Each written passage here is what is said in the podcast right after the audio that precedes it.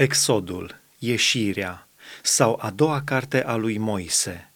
Poporul Israel în Egipt. Capitolul 1. Înmulțirea israeliților în Egipt. Iată numele fiilor lui Israel intrați în Egipt.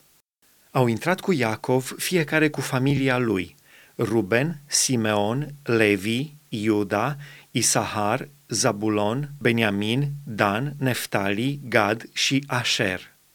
Sufletele ieșite din coapsele lui Iacov erau șaptezeci de toate. Iosif era atunci în Egipt. Iosif a murit și toți frații lui și toată vârsta aceea de oameni. Fiii lui Israel s-au înmulțit, s-au mărit, au crescut și au ajuns foarte puternici și s-a umplut țara de ei. Suferințele israeliților. Peste Egipt s-a ridicat un nou împărat care nu cunoscuse pe Iosif. El a zis poporului său, Iată că poporul copiilor lui Israel este mai mare și mai puternic decât noi.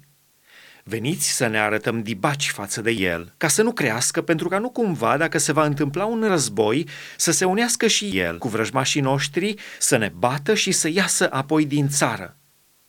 Și au pus peste ei isprăvnicei ca să-i asuprească prin munci grele. Astfel a zidit el cetățile Pitom și Ramses, ca să slujească de hambare lui Faraon. Dar cu cât îl asupreau mai mult, cu atât se înmulțea și creștea, și s-au scârbit de copiii lui Israel.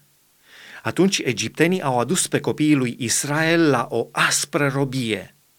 Le-au făcut viața amară prin lucrări grele de lut și cărămizi și prin tot felul de lucrări de pe câmp – și în toate muncile acestea pe care îi sileau să le facă, erau fără niciun pic de milă.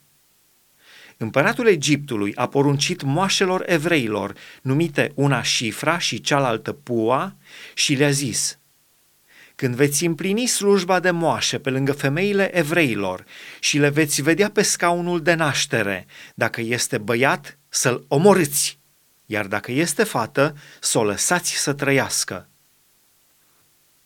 Dar moașele s-au temut de Dumnezeu și n-au făcut cele poruncise împăratul Egiptului, ci au lăsat pe copiii de parte bărbătească să trăiască.